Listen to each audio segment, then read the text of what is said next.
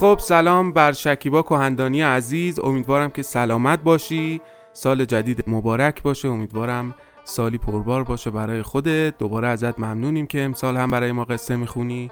اگر که دوست داری با مخاطبان یه سلام علیکی بکن، عید و تبریک بگو، بریم سراغ گپ کوتاهمون. سلام، وقت شما بخیر باشه آرش بابای عزیز، امیدوارم که سال جدید و بهار جدید بر شما هم بسیار بسیار مبارک باشه و یک سلامی هم عرض میکنم خدمت همه مخاطبای عزیز داستان شب، به ویژه رفقایی که توی همه این مدت پذیرای قصه هزار خورشید تابان با صدا و خوانش من بودن.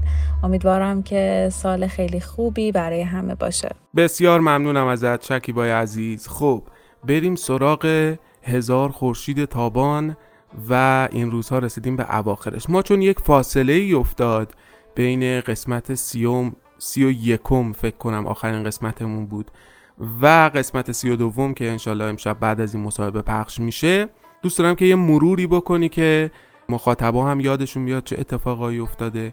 داستان هم به شدت جاهای مهیجش رسیده. از لیلا برامون بگو، از تصمیم‌های عجیب غریبی که گرفت، برای دوستان یک مروری بشه.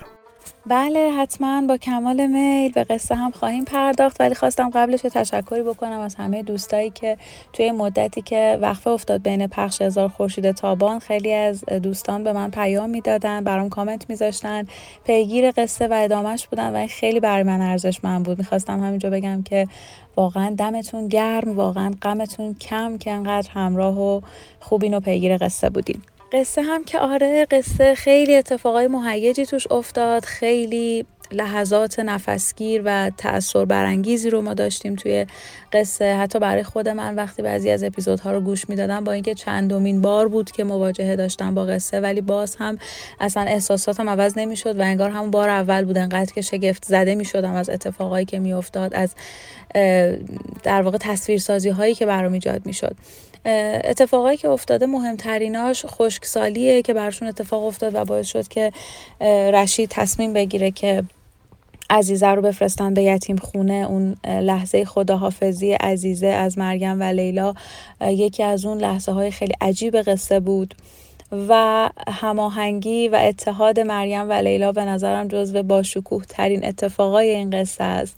تصمیم به فرارشون، اعتمادشون به اون در واقع هموطنی که لوشون داد به قول معروف و برگردوندشون به خونه رشید و اون اتفاق خیلی غم انگیزی که افتاد و مریم رشید رو به قتل رسوند، این مهمترین اتفاقی بود که توی این قصه افتاد و من واقعا میتونم بگم بهترین فصل توی این کتاب فصلی هست که مریم توی زندانه و روایت میشه از لحظه هایی که هست، از نگاه هایی که به آدم ها میکنه و سعی میکنه که لحظه های آخر زندگیش رو جرعه جرعه واقعا لذت ببره ازشون.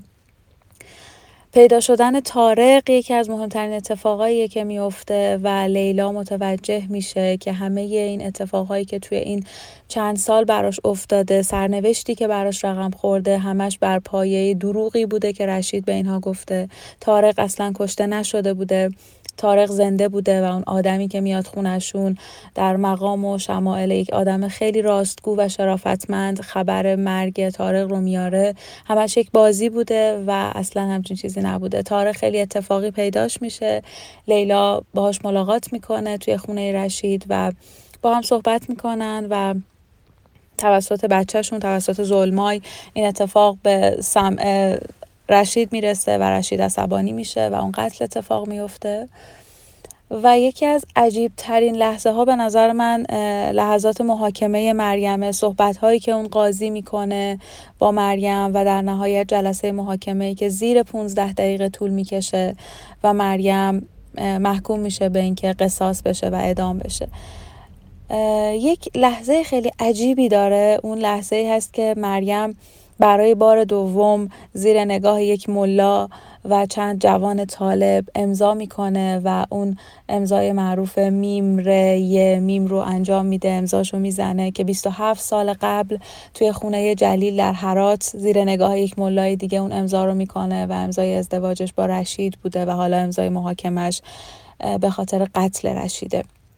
لحظاتی که مریم داره میره توی اون استادیوم غازی که اعدام بشه و اون مکالمه‌ای که با اون جوان طالب داره خیلی خیلی به نظرم عجیب غریبه. از اون تیکه هایی که به نظرم هر کسی که کتاب رو بخونه یا بشنوه هیچ وقت و هرگز فراموشش نمیشه. یک اتفاق دیگه‌ای که توی قصه میفته تا اینجا که از بعد تاریخی حائز اهمیت ورود طالبان هست.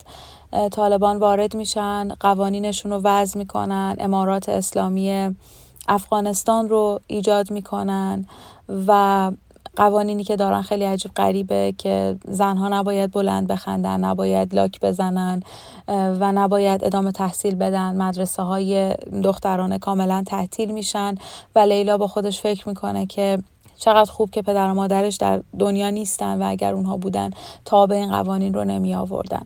اینا به نظرم مهمترین سرفصلاییه که توی این قصه اتفاق افتاده تا به اینجا و مهمترینش و عجیب غریب ترینش به نظرم سرنوشت مریمه، چون کتاب با مریم شروع میشه، با قصه زندگی مریم شروع میشه و مریم به نوعی شخصیت اول قصه ماست و به نظر من قهرمان قصه هزار خورشید تابان مریمه و خالد حسینی مریم رو توی اواخر قصه میره، مریم از بین میره و این خیلی دل و جرأت میخواد برای اینکه شما بیایید اواخر قصه به نظرم شخصیت اصلیت رو به قطع برسونی، اونم با این شرایط انقدر با جزئیات اون لحظات رو تصویرسازی بکنی که کاملا مخاطب، شنونده و خواننده احساس میکنه که تو همون استادیوم غازی نشسته.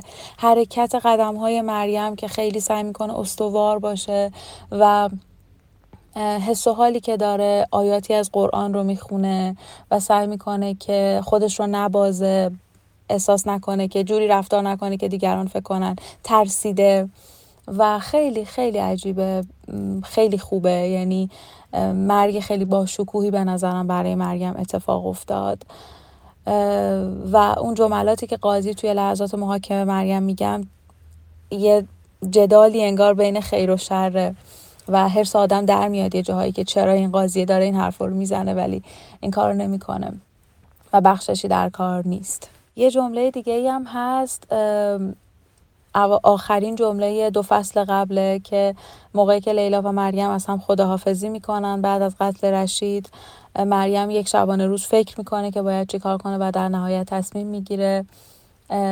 لیلا به همراه عزیزه و به همراه زلمای اون طول کوچه رو طی میکنه و وقتی میپیچه انتهای کوچه رو مریم رو نگاه میکنه، شمایل مریم رو تصویرسازی میکنه، نویسنده توضیح میده که مریم با یک شلوار سفید، با یک گرم کن و با یک توره موی سفید ایستاده جلوی در و اون آخرین لحظه دیدار لیلا و مریمه و بعد از اون لیلا هرگز مریم رو در زندگیش نمیبینه و مریم چند وقت بعد از اون اعدام میشه.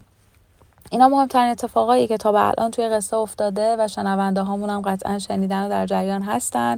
امیدوارم که این یک اپیزود آخر رو هم با ما همراه باشن، ادامه قصه رو بشنون و من این نوید رو بهشون میدم که قصه با حس و حال خوبی تموم میشه و یک حس رهایی خیلی خوب رو بعد از به پایان رسوندن آخرین کلمات و آخرین جرعه های هزار خورشید تابان تجربه میکنن.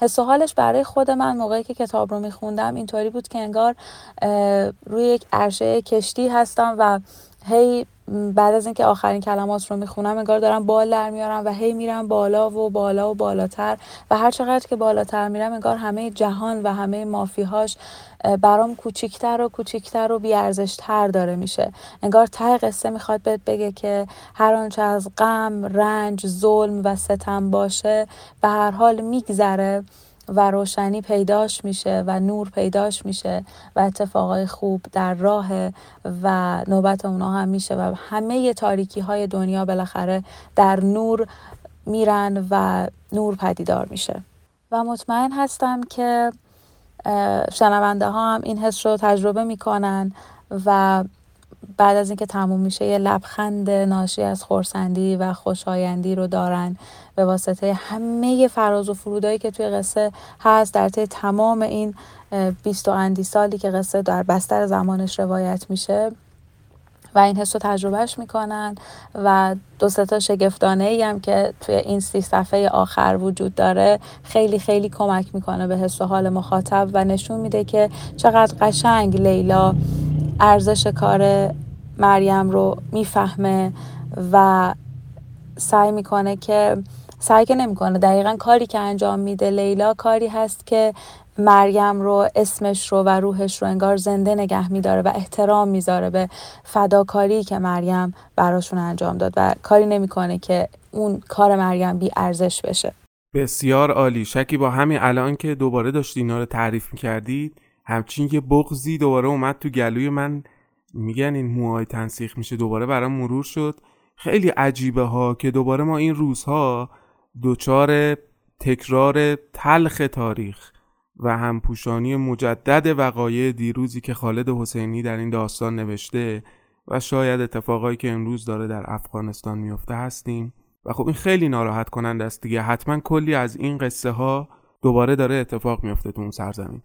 نمیدونم باید چی کار کرد. ماها شاید زیرمون میرسه که یه پادکست تهیه کنیم یا داستانی از اهالی همونجا که این غم و این دردها و این وقایع رو دارن مینویسن پخش کنیم. امیدوارم اونایی که زورشون میرسه کاری بکنن و زنان اون سرزمین حوادث بهتری براشون اتفاق بیفته و حتی زنان این سرزمین.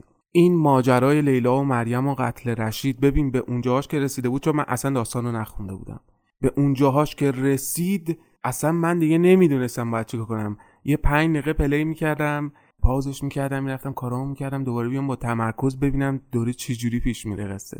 خیلی عالیه. تصویرسازی‌ها شگفت‌انگیزه، یعنی خودتو وسط داستان میبینی و خب این فوق‌العاده است. فکر میکنم که تو هم حسا رو خیلی خوب منتقل میکنی، مخاطبم به شدت پیگیره دیگه. من چند تا نکته بگم. یکی این که از این داستان چیزی حدود 1 ساعتش باقی مونده. راجع به فصل‌ها، خب تو برای ما فصل فصل خونده بودی و فرستاده بودی، اما خب یهو یک فصل ممکن بود 40 دقیقه باشه و یک فصل ممکن بود که 5 دقیقه باشه. ما استانداردی رو حدود 20 دقیقه بهش فکر کردیم و از جایی به بعد سعی کردیم که مثلا چون تو 51 فصل فکر میکنم برای ما فرستادی، ما توی 34 قسمت، یعنی فکر میکنم 2 قسمت دیگه تموم شه داستان. که تموم شه من از الان لو نمیدم، اما شکیبا داستان دیگری رو برامون شروع خواهد کرد. گفتم این توضیحاتم بدم که اطلاع داشته باشید از داستان چقدر مونده. شکیبا اگر توضیح دیگری مونده راجع به این قصه به همون بگو و قولشو بگیریم که تا این تموم شد داستان بعدی رو برامون شروع کنی یا نیاز داری کمی استراحت کنی. بسیار عالی. خیلی خوشحال و خرسندم که قصه بر شما هم خوش اومده و لذت بردین ازش و برای خود من هم حین خوندن قصه اینطوری بود که یک جاهایی بغضم میگرفت و نمیتونستم ادامه بدم. سعی میکردم که استاپ کنم، برم یه ذره آروم شم، یه ذره بتونم قصه رو هضم کنم و ادامه بدم.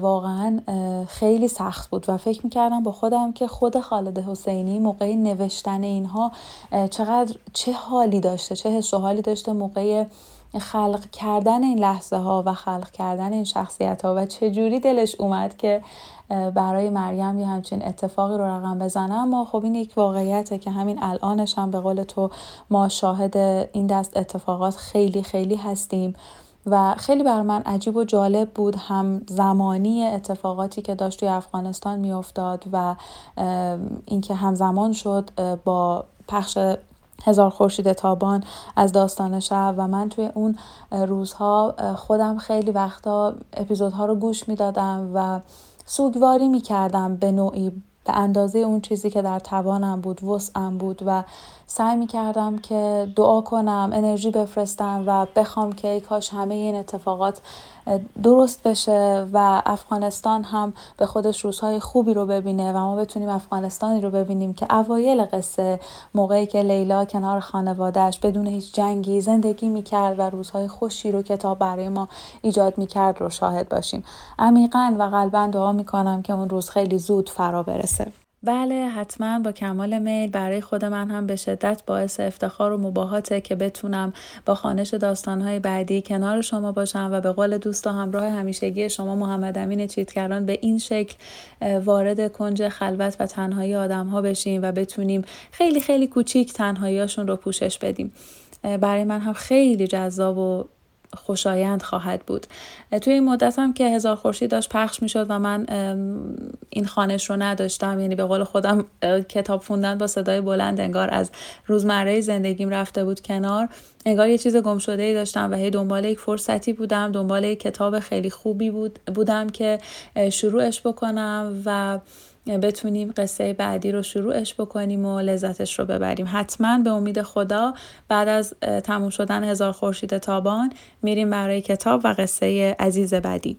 خیلی ممنونم ازت شکیبا. فقط من یک اشتباه کردم، ما تا قسمت 35 هزار خورشید تابان رو پخش کردیم. همین الان بعد از این مصاحبه قسمت 36 رو میشنوید و هفته بعد احتمالاً قسمت آخر هزار خورشید تابان که می شود 37 قسمت. گفتم اینم اصلاح کنم که اگر میخواید بدونید چقدر دیگه مونده، 2 قسمت دیگه تموم میشه، یعنی این هفته و هفته بعد. از شکیبا هم که قول گرفتیم داستان جدیدی رو شروع کنه، اونو حتما خیلی دوست خواهید داشت مثل همین داستان. شکیبا ازت خیلی ممنونم که وقت گذاشتی، دوباره اومدی، یه مرور کردیم برای بچه‌ها که 2 قسمت آخر رو با تیب خاطر گوش کنن و لذت ببرن. خیلی ممنونم ازت، خداحافظی میکنم باهات و شما هم یه خداحافظی کن و بریم با هم قسمت 36 رو بشنویم. بسیار عالی، خیلی ممنونم از محبت و مهر شما. امیدوارم که این 2 قسمت آخر هم که پخش شد شنونده های عزیزمون لذت ببرن و دوست دارم که هر نکته‌ای، هر نظری داشتن به ما برسونن، برای ما بنویسن. من خیلی لذت میبرم که حس و حالشون رو بدونم موقع شنیدن قصه، هم راجع به خوانش خودم، هم راجع به محتوای قصه و هر حس و حالی که تجربه کردن. خیلی از شخص خودت سپاسگزاری میکنم. مرسی بابت همه کمک‌ها و راهنمون‌هایی که به من دادی برای بهتر خواندن کتاب جدید. امیدوارم که نتیجه خیلی خوبی داشته باشه. امیدوارم که خوششون بیاد و لذت ببرن همه و حس و حال خوبی رو تجربه کنن. خیلی از همگی سپاسگزارم، به خدا میسپارمتون. امیدوارم که حالتون خوب باشه، زیاد قصه نخورید، مراقب خودتون باشید. هر وقت ناراحت شدید بدونید که آغوش کلمات همیشه به روی ما بازه و بسیار بسیار میتونیم روشون حساب کنیم و حالمون باهاشون خوب باشه. مراقب خودتون باشین، خدا نگهدار، در پناه خدا.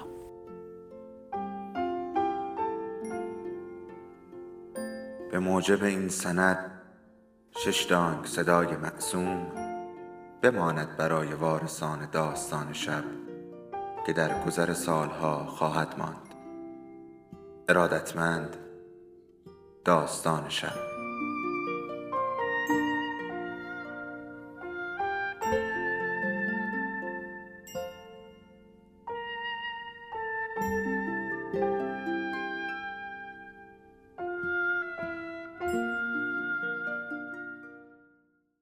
یکی بود، یکی نبود.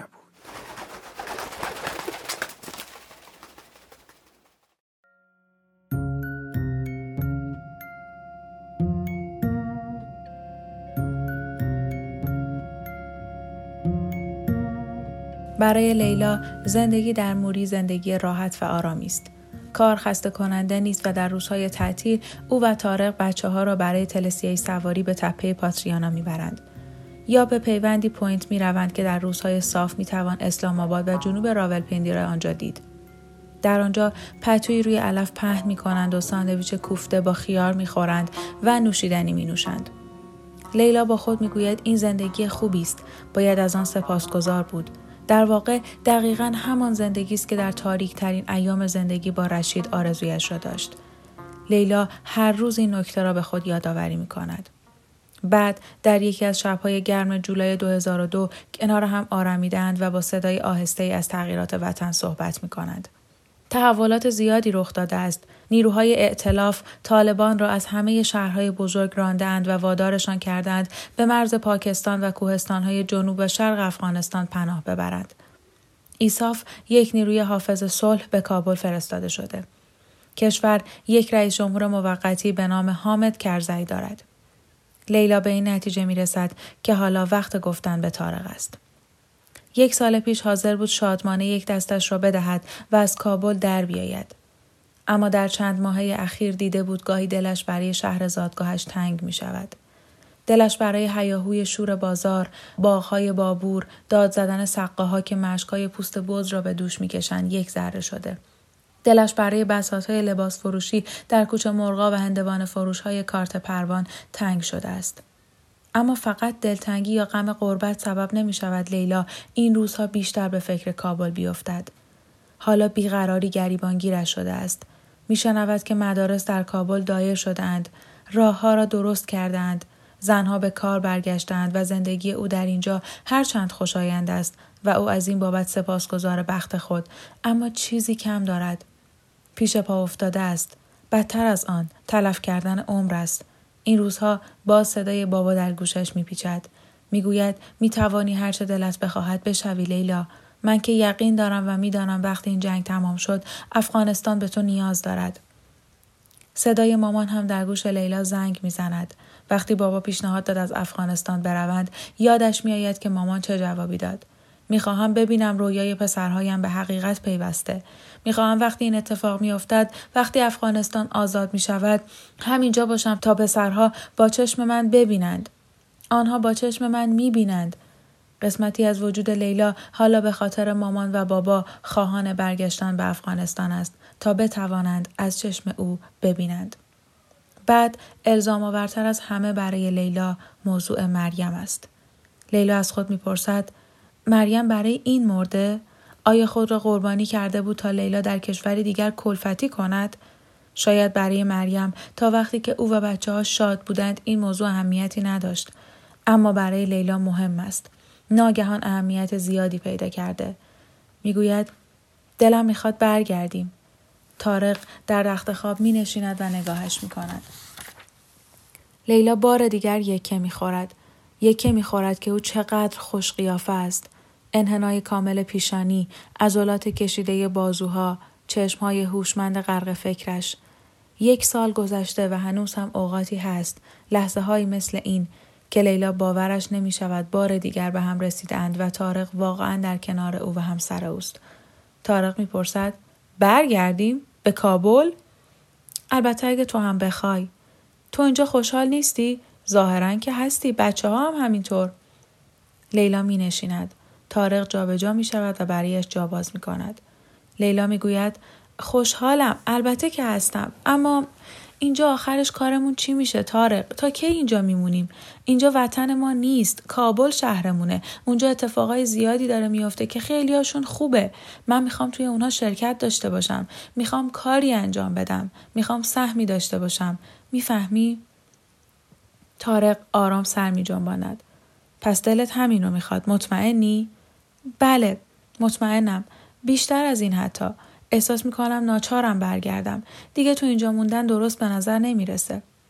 طارق به دستهای خود و بعد به او نگاه میکند. اما فقط اگه تو هم دلت بخواد. طارق لبخند میزند. چینهای پیشانیش باز میشود و برای لحظه کوتاه باز همان طارق قدیم میشود. طارقی که دیگر دچار سردرد نمیشد. طارقی که زمانی گفته بود در سیبری آب بینی پیش از افتادن به زمین یخ میبندد. شاید فقط تصور لیلا باشد، اما به نظرش می رسید این روزها طارق بارها شبیه همان آدم گذشته می شود. می گوید من تا آخر دنیا هر جا که بری همراهت هستم لیلا. لیلا او را نزدیکتر می کشد و لبهایش را می بوسد. به نظرش هیچ وقت مثل حالا دوستش نداشته. می گوید متشکرم و پیشانی بر پیشانی او می گذارد. پس بریم وطن. لیلا میگه ولی اول دلم میخواد بریم هرات. هرات؟ لیلا توضیح میدهد. لازم است به بچه ها هر کدام را به طرز خودش اطمینان بدهند. لیلا کنار عزیزه که آشفته است نشسته. عزیزه هنوز هم شبها دچار کابوس میشود و هفته پیش وقتی کسی در یک عروسی نزدیک آنها چند تیر هوایی شلیک کرد، عزیزه اشکریزان از جا پرید. حالا لیلا ناچار است برای عزیزه توضیح دهد که وقتی به کابل برمیگردند دیگر طالبان آنجا نیستند. جنگی در بین نیست و کسی او را به یتیمخانه نمیفرستد. هممون با هم زندگی میکنیم، من و پدرت و زلمای. و تو عزیزه، تو هرگز از من جدا نمیشوی. عزیزه قول میدم.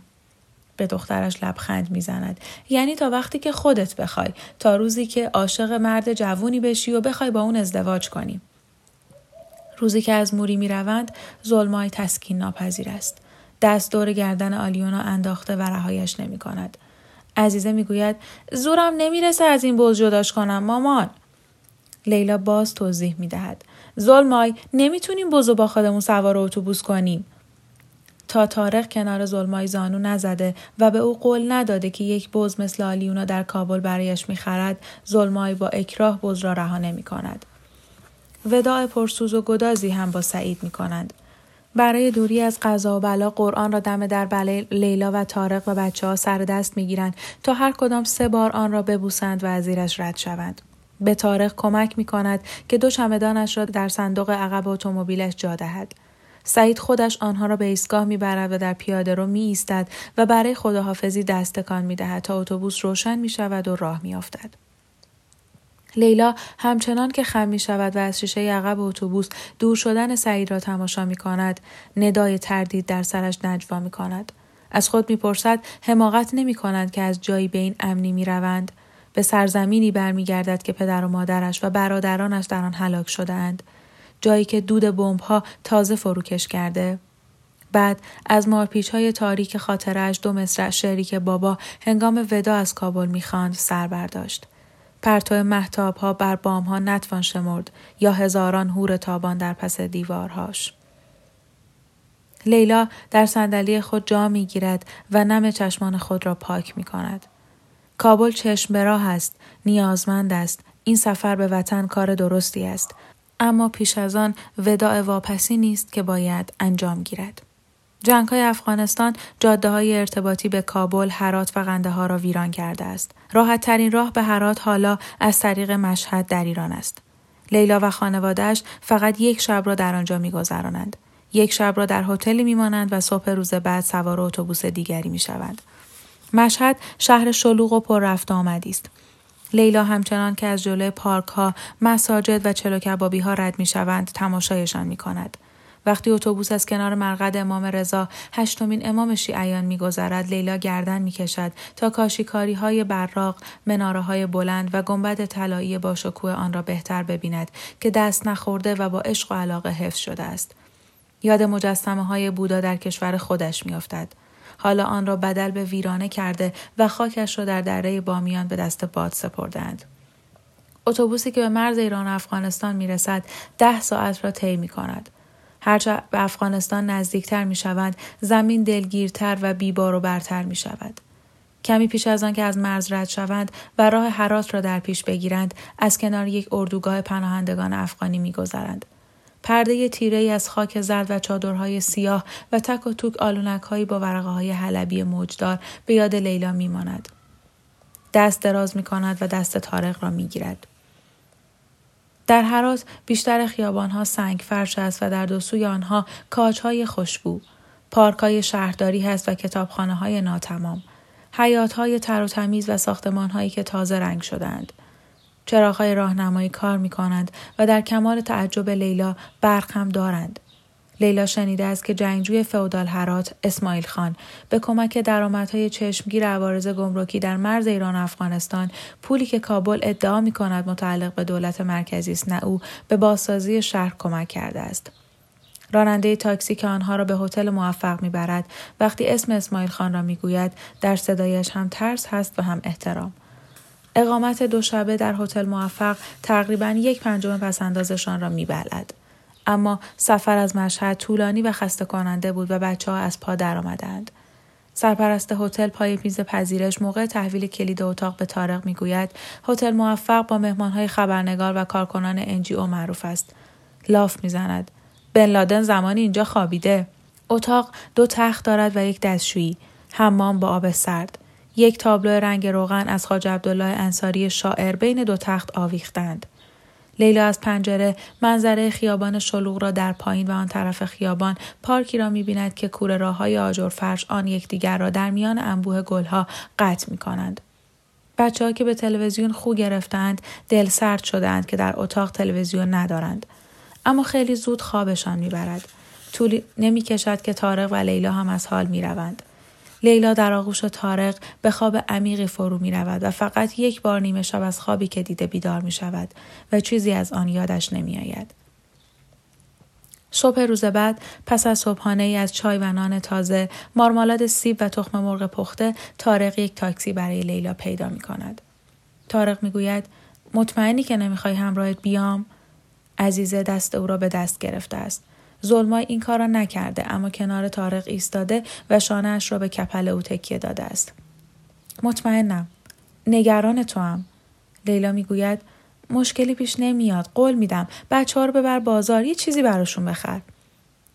تاکسی که دور میشود، ظلمای میزند زیر گریه و لیلا که به پشت سر نگاه میکند میبیند که دست به سوی طارق دراز کرده است. اینکه دارد طارق را میپذیرد هم خیال لیلا را راحت میکند و هم قلبش را به درد میآورد. راننده میگوید: خودت هراتی نیستی؟ موهای تیره‌ای دارد که روی شانه‌هایش ریخته. لیلا فهمیده که این یک جور دهنکجی به طالبان است که شرشان را کندند و یک جور جای زخم عمودی زیر سیبیل چپش دیده می شود. عکس کوچکی را روی شیشه جلوی خود چسبانده. عکس دختر جوانی است با گونه های سرخ و موهایی که از فرق سر باز شده و به صورت دو تا گیس درآمده است. لیلا به او می گوید که یک سال اخیر را در پاکستان بوده و دارد برمیگردد به کابل، به دهمازنگ. از آن سوی شیشه مسگرهایی را می‌بیند که دسته‌های برنجی را به پارچه‌ها جوش می‌دهند و از این سازها بریده‌های چرم خام را برای خشک شدن در آفتاب پهن کردند. می‌پرسد: شما خیلی وقت اینجا بودی برادر؟ بله، تمام زندگیم. من همینجا به دنیا آمدم. همه چیز را دیدم. شما شورش یادت هست؟ لیلا می‌گوید: بله. اما او ادامه می‌دهد: مارس 1979 بود. حدود 9 ماه پیش از هجوم شوروی. چند هراتی خشمگین چند تا مشاور نظامی شوروی رو کشتن. در نتیجه شوروی تانک و هلیکوپتر فرستاد و این شهر رو کوبید. 3 روز تمام همشیره شهر رو زیر آتش گرفتن. ساختمان‌های زیادی رو ویرون کردن. یکی از مناره‌ها رو انداختن و هزاران نفر رو کشتن. هزاران نفر. توی اون 3 روز 2 تا از خواهرهای من کشته شدن. یکیشون همش 14 سال داشت. با انگشت به شیشه جلو میزند. این عکس اونه. لیلا میگوید: متاسفم و غرق حیرت میشود که چطور هر افغانی داستانهایی از مرگ و فقدان و غصه تصور ناپذیر دارد. با این حال میبیند مردم راهی برای بقا و ادامه زندگی پیدا میکنند. لیلا به زندگی خودش و همه بلاهایی که به سرش آمده هم فکر میکند و به شگفت میآید که باقی مانده و هنوز زنده است. و در این تاکسی نشسته به داستان زندگی این مرد گوش می دهد. گلدامن دهی است از چند خانه محصور به دیوار که در میان کلبه های کوتاه از کاهگل سر برداشتند. جلوی کلبه ها لیلا زنهای آفتاب سوخته را در کار آشپزی می بیند که صورتهایشان خیس عرق است و از پاتیل های دوده زده که روی آجوغ های موقتی هیزم آتش گذاشتند بخار بلند می شود. قاطرها از آخر کاه می خورند. بچه هایی که دنبال مرغ‌ها افتادند حالا دنبال تاکسی می افتند. لیلا مردهایی را می بیند که با فرغونهای پر از سنگ می روند. آنها می ایستند تا تاکسی رد شود. راننده دور می زند و آنها از گورستانی که مقبره فرسوده وسط آن است می گذرند. راننده به او می گوید که این آرامگاه یکی از صوفیان ده است. آنجا یک آسیاب بادی هم هست. در سایه پره‌های بی حرکت و زنگ زده آن 3 پسر بچه چنباتمه زدند و با گل بازی می کنند. راننده کنار می کشد و سر از شیشه بیرون می برد. بزرگتر از همه به سوالش جواب می دهد. به خانه‌ای که بالاتر جاده هست اشاره می کند. راننده تشکر می کند و اتومبیل را در دنده می گذارد. کنار خانه یک طبقه محصور به دیواری نگه می دارد. لیلا شاخه های درخت های انجیر را بالای دیوار می بیند که بعضی هاشان از آن به بیرون سرک کشیدند. به راننده می گوید: دیر نمی کنم. مرد میان سالی که در را باز می کند قد کوتاه، لاغر و موهنایی است. در ریشش رگه های موی خاکستری رویده. روی پیرهن تنبان چپن پوشیده است. با هم سلام علیک می کنند. لیلا می پرسد: اینجا خانه ملا فیض‌الله است؟ بله، من پسرش هستم، حمزه. کاری هست که بتوانم برایتان بکنم همشیره؟ من از طرف یکی از دوستان پدرت مریم اینجا اومدم. حمزه پلک میزند. در چهرهش حالت سرگشتگی دیده می شود. مریم دختر جلیل خان. باز پلک میزند. بعد کف دست را روی گونه خود میگذارد و صورتش به لبخندی روشن می شود که دندانهای افتاده و پوسیده‌اش را می نمایاند. می گوید آهان. آن را انقدر می کشد که انگار یک نفس طولانی است. آه مریم، شما دخترش هستی؟ او هم حالا سر می چرخاند و با اشتیاق به پشت سر لیلا نگاه می کند. او هم اینجاست؟ سالها گذشته مریم اینجاست؟ متاسفانه مرده. لبخند از صورت حمزه محو می شود. لحظه ای هر دو جلوی در می ایستند و حمزه چشم به زمین می دوزد. خری در جای ارعر می کند. حمزه می گوید بفرمایید تو. لای در را باز می کند. لطفاً بفرمایید تو. روی کف زمین اتاقی که مبلی ندارد می نشیند. یک فرش هراتی روی زمین پهن شده و پشتی های منجقدار برای نشستن در آن گذاشتند و عکسی از کعبه به دیوار آویخته است. کنار پنجره باز در دو سوی مستطیل روشن به نور آفتاب می نشینند. لیلا زمزمه زنها را از اتاق دیگر می شنود. پسر بچه پا برهنه یک سینی که تویش چای سبز و گز نوقای پسته‌دار هست جلوشان می گذارد. حمزه سری به او می جنباند. پسرم. پسرک بی سر و صدا می رود. حمزه با خستگی می گوید خب تعریف کنید. لیلا تعریف می کند. همه چیز را برایش می گوید. تعریف ماجرا خیلی بیش از آن که تصور می کرد طول می کشد. نزدیک های آخر ماجرا تلاش می کند به خود مسلط شود. با اینکه یک سال گذشته اما هنوز صحبت کردن از مریم آسان نیست. حرفایش که تمام می شود حمزه مدت زیادی چیزی نمی گوید. آهسته استکان چایش را در نلبکی به این سو آن سو می چرخاند. سرانجام می گوید پدرم که خدا رحمتش کنه خیلی بهش علاقه داشت. وقتی به دنیا اومد پدرم توی گوشش اذان گفت. میدونی همه هفته بدون وقفه به دیدنش میرفت. گاهی مرا هم با خودش میبرد. مربی او بود بله، ولی دوستش هم بود. پدرم مرد خیری بود. وقتی جلیل خان دخترش رو از سرش باز کرد خیلی غصه خورد. متاسفم که پدرتون از دست رفت. خدا بیامرزدش. حمزه سر میجنباند و تشکر میکند. عمرش خیلی طولانی بود. در واقع بعد از جلیل خانم مدتی زنده موند. اونو توی گورستان دهنه چندان دورتر از مادر مریم به خاک سپردیم. پدرم مرد خیلی خیلی محجوبی بود. حتما جاش تو بهشته. لیلا استکانش را پایین می آورد. میشه چیزی از شما بخوام؟ البته. میگوید می توانید نشانم بدهید؟ جای زندگی مریم را میگویم. می توانید مرا ببرید آنجا؟ راننده موافقت می کند مدتی دیگر منتظر بماند. حمزه و لیلا از ده بیرون می روند و از تپه به طرف جاده‌ای که گلدامن را به هرات متصل می کند پایین می روند. پس از 15-16 دقیقه حمزه به شکاف باریکی در میان علفهای بلند اشاره می کند که از دو جانب به جاده وصل می شود. می گوید از اینجا میرن. اونجا یک کوره راه هست. کوره راه ناهموار، پیچان و در انبوه گل و گیاه تاریک است. باد موجب می شود علفهای بلند به نرمه های ساق پای لیلا بخورد و او و حمزه از کوره راه بالا می روند و به نوبت یکی جلو می افتد. در دو سویشان گلهای وحشی رنگارنگ در باد تاب می خورند که برخی بلندند با گلبرگهای منحنی و بعضی کوتاه با برگهای باد بزنوار. جا به جا چند آلاله مقاوم از میان بوته های کوتاه سر برآوردند. لیلا جیرویر چلچله ها را بالای سر و خشخش ملخ ها را زیر پا می شنود. حدود 200 متر به همین نحو بالا می روند. بعد راه هموار می شود و به تکه زمین پهن‌تری متحی می شود. می ایستند و نفسی تازه می کنند. لیلا با آستین عرق پیشانی خود را پاک می کند و خیل پشه ها را که دور سرش می چرخند می تاراند. از اینجا کوههای نچندان بلند دوردست را در افق می بینند و چند سپیدار و افرا و انواع خاربن ها که نامشان را نمی داند دور و بر اوست. حمزه کمی از نفس افتاده می گوید اینجا قبلا یه نهر بود اما مدتیه که خشک شده. می‌افزاید که همینجا منتظر می‌ماند. به او می‌گوید از عرض بستر نهر خشکیده رد شود و به سمت کوهستان برود.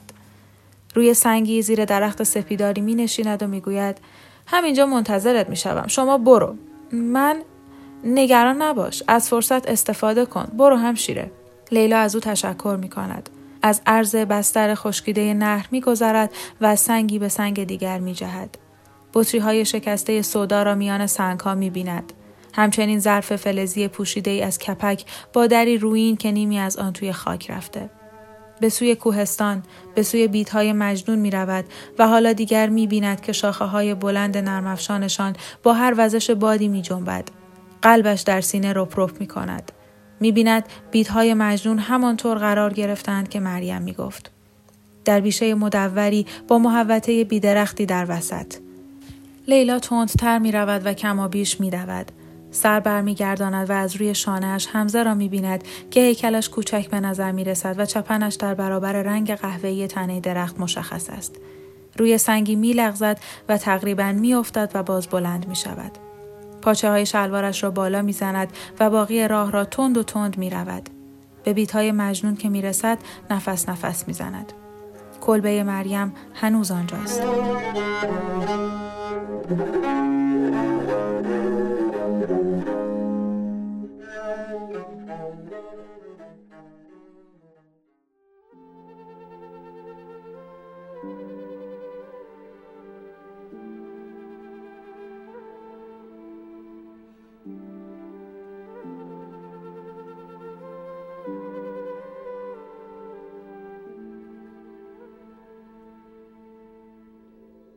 داستان شب بهانه است برای با هم بودن، دور هم نشستن، شنیده شدن.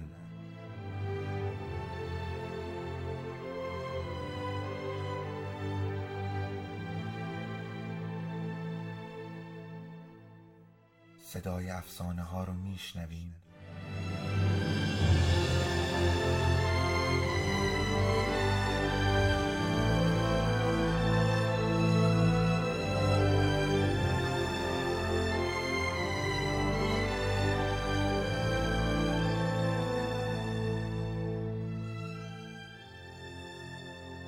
شبتون بخیر.